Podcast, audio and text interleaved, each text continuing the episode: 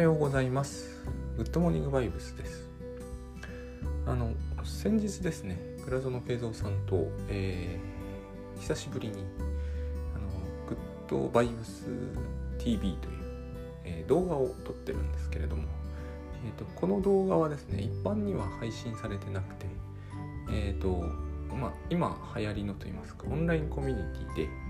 配信してます。グッドバイブスファクトリーというんですがこれをに入ってていただくとだいたい月2000円であの毎週1本動画を、えー、ご視聴いただけます。その他にもいくつか特典あるんですけれどもまあ興味あったらちょっと見てみてください。喋っててもですね、えー、その自分がイメージしているよりもはるかに面白い話が聞けておおむね倉園さんの面白い話なんですが、これを聞くために2000円でもそう高くはまあ月4本から5本は月4本は少なくとも、えー、見られるご覧いただけると思いますんで、えー、よろしかったらちょっと、まあ、検索かけていただくといいと思います。で、えー、グッドバイブスファクトリーの話じゃなくてその時に出てきたつまりテレビ収録の時に出てきた話であの危機感というのかな、えー、不幸感がなくなると、えー、人は搾取されるという割と昔からあるその主張がありましてね。あの端的に言ってしまうとあの共産主義で有名なセリフ「宗教は人民のアヘンだ」っていう有名なのがあるんですがあれなんですよね。あれどうもですね自分は昔から違和感があったんですよ。えっ、ー、とつまり不幸という状態を認識できないとその人々はそこに、えー、要するに恵まれても何でもない状態をここが幸福なんだと思い込むことで安住しきって、えー、事態を改善しようとしない。そしてこう、まあ、搾取する人間のいいようにされてしまうというあれなんですがまあそういうことが全くないわけではないのかもしれないです。けれどもですねあのここにはいろんな実は割とツッコミどころもあってなんでこの発想ってこう割とみんなしっかりとあのこの意見にが流行る理由ってどういうことなのかなと思うんですね。でえっ、ー、と、まあ、これはややマクロな話なので一応グッドワイブスはですね半径5メートルがあるんで僕はこれを実は結構個人的な問題として考え直したことがあったんですよ。でその時には、えーと、この安心、えー、なんていうのかな自分の状態がいいと思えたから、人が行動しなくなるというのはこれは個人つまりミクロレベルで見るとデタラメだなと思うんですね。現に、えー、倉園慶三さんがなかなかなりいい例でえー、っとですねグッドバイブスのまあ創始者じゃないですか。で人は生まれながらにして、えーと生まれた時には少なくとも幸福な存在で平安な心を持って生まれてくるという。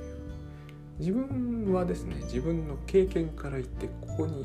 そんなに違和感はないんですよね。自分の娘見てるから。あの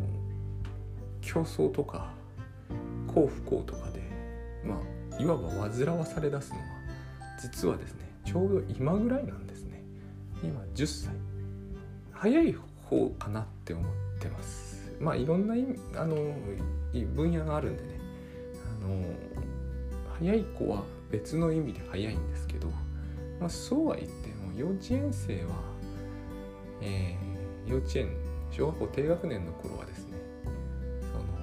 のまあ牧歌的なもんです。本当の意味では、えー、相対評価というものに心を煩わされているとは言い難い。よっぽどそういう方に仕込めば別でしょうけど。でもやっぱ小学校中学年から高学年に上がる頃には始まりますね。かなりこう明瞭に意識をし始めるようになりそこでですねやっぱり学校でも道徳の時間ってあるんですよ。そこでこうみんな平等みたいなのも、まあ、割とこう昔に比べるとあのいろんな意味でシステマティックに習うので、まあ、そこら辺のところで葛藤が生じますよね。そういうことに直面しだすのも、10歳ぐらいなんだなって見てて思います。僕らはもう完全にどっぷりそれにはまって生きてる気がするんですけど。で、えー、ミクロな方に振り向くと、まあ、倉園さんのような方がすごい活動されているわけですよ。僕なんかよりも全然。で絶対評価の中で自分が幸せだという人があそこまでこう動き回るということからしてですねえっ、ー、と自分が幸福だと思えれば何にもしなくなる、えーと、現状に甘んじてしまうというのは誰に対してなら当てはまるという言い分なのかそれで私あのタスクシュートをやってた時もねえ、ー、とタスクシュートは今でもやってますけど言ってた時もこのことを言われるんですよ。え、ー、と事態を改善しようとしなくなると危機意識がなくなるととか、えーと、今に満足できると、えー、良くなくてだからこう今には今は現状には満足せず、えー、未来に向かってまだまだ自分はやれてないと思うことが大事っていう意見を本当よく聞いたんですよね。そのために自分はねまあぐっと我慢してたわけです。どうしてもそれは自分には当てはまる気がしない。というのはですねそのそれをやるとやる気が何もしなくなるというのが実情であって僕について言うとですねだから未来のことは僕は、えー、2日後以後のことすら考えなくなったんですがその時が一番前向きなんですよね。で、えー、それはまあ自分のケースはともかくとしてやる気クエストに弟子っていういきなり話飛んでますけどキャラクターが出てくるんですね。まあ、ご存知ない方はご存じなくても大丈夫です。やる気クエストという僕のやる気に関する本の漫画を岡野淳さんという方が書いてくださってその中に弟子というキャラクターが出てくるんですよ。まあ、弟子って心理学者の名前ですけどね。で、えー、その弟子っていうのは僕がこうちょっと注文を注文出してはいないんだけれどもまあ立ってのちょっとだけねこのキャラクターに思い入れがあって、えー、こここういうキャラクターなんですという感じで岡野さんはそのことは僕の本から重々承知してくださっていて、えー、何の齟齬もなくスッといったんで非常に良かったんですけどあのキャラクターって緊張しすぎキャラクターとして出したんです。えっ、ー、と多分本当に緊張しすぎはあんなもんじゃないって言われると思うんですけどつまり緊張しすぎてやる気を出せないというか緊張しすぎて物事が空回りするタイプああいう人たちにこそですねこのミクロな危機意識が何の役にも立たないいい例なんですよね。僕がよくヤーキーズとその逆有事っていうのを、えーと、引き合いに出すんですけど要は緊張しすぎるとパフォーマンスを落とすってやつです。あのボーリング得意じゃない人がですねスペアの後に後にガーターとか 1, 1本とかになっちゃうやつですね。スペアの後は緊張感上がるようなゲームの仕組みじゃないですか。スペアストライクがベストですよね。あそこでこう気負いすぎてミスるわけですね。つまり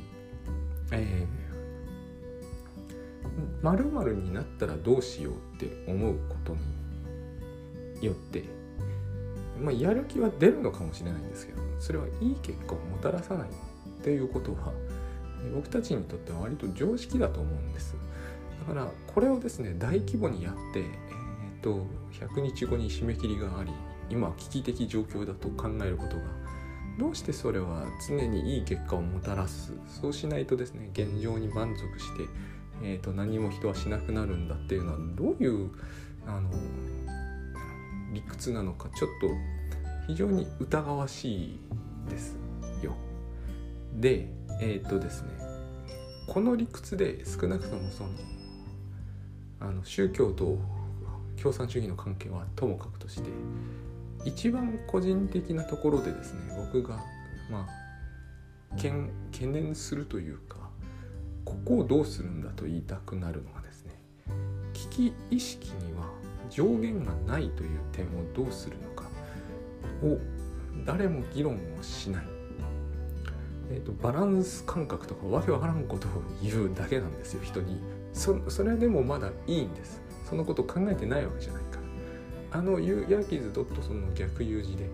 危機の方にどんどんどんどんのめり込んでいく人はどうするのかと。パフォーマンス落ちる一方なわけですよここは。ある一定のラインを超えるとね。で、えー、危機を強めれば強めるほどやる気が出るんだって言うんだけどそれは嘘なんですね。どこか一線を越えたらアウトで全く意味のないものになってしまう。まあ多分病気になるか寝込むか体が動かなくなるか、えーと、お腹が痛くなるか。うん。何にせよいいことは一つも起こらないラインがあるんですね。ところがそこを超えないようにするこう気候というものが別にこうあるわけじゃない。危機意識が強まることによってえっ、ー、とやる気が出るというのであれば危機意識をどんどん強めればいい。ってことにしかならないですよね。だけどここの上限はどこにあるんだろうっていう話が出てこないんだよね。あれは非常に変だと思うんです。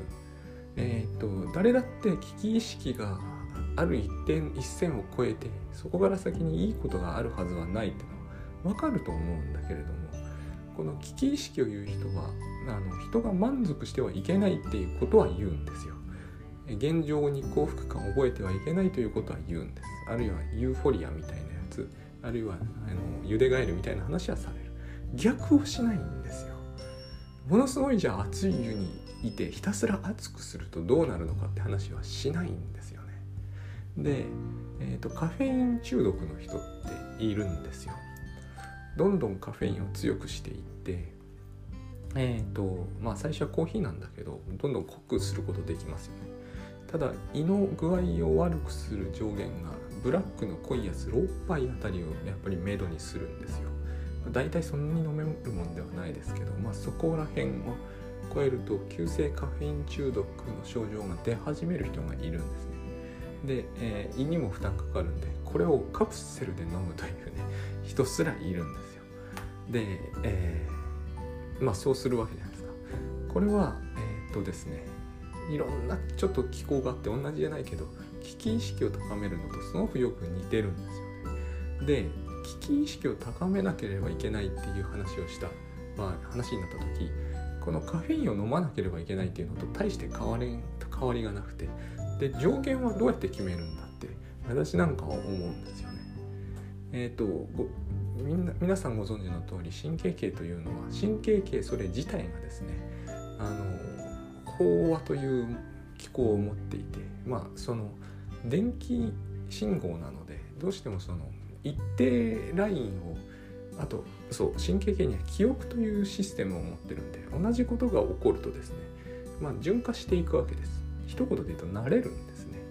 そのことを覚えなくていいわけだからそこで驚かなくていいわけだからその刺激にから受ける影響を最小限度に下げていくってことができるわけです。つまり、まあ、よく言われてる通り飲めば飲むほどカフェインにせよ何にせよ効きが下がっていくわけです。だから飲めば飲むほど飲まなきゃならなくなるわけですよ。危機意識の構造もこれと完全に同じで、えーと、危機に頼れば頼るほどますますこう危機を必要とする。だけど危機というのはですね具体的に何かあるわけじゃないですか。あのやる気を出すための手段ではないわけですよね本来。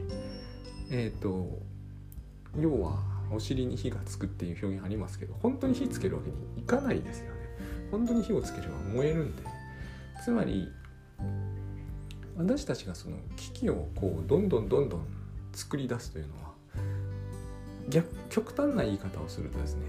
本当に乗り切れない事態に囲まれているほどいいっていうことになってしまうんですよね。ここはまでいけばですねこの話のおかしさはあきあからさまになるのでいやいやそれはバランスだよっていう例のセリフが出てくる。その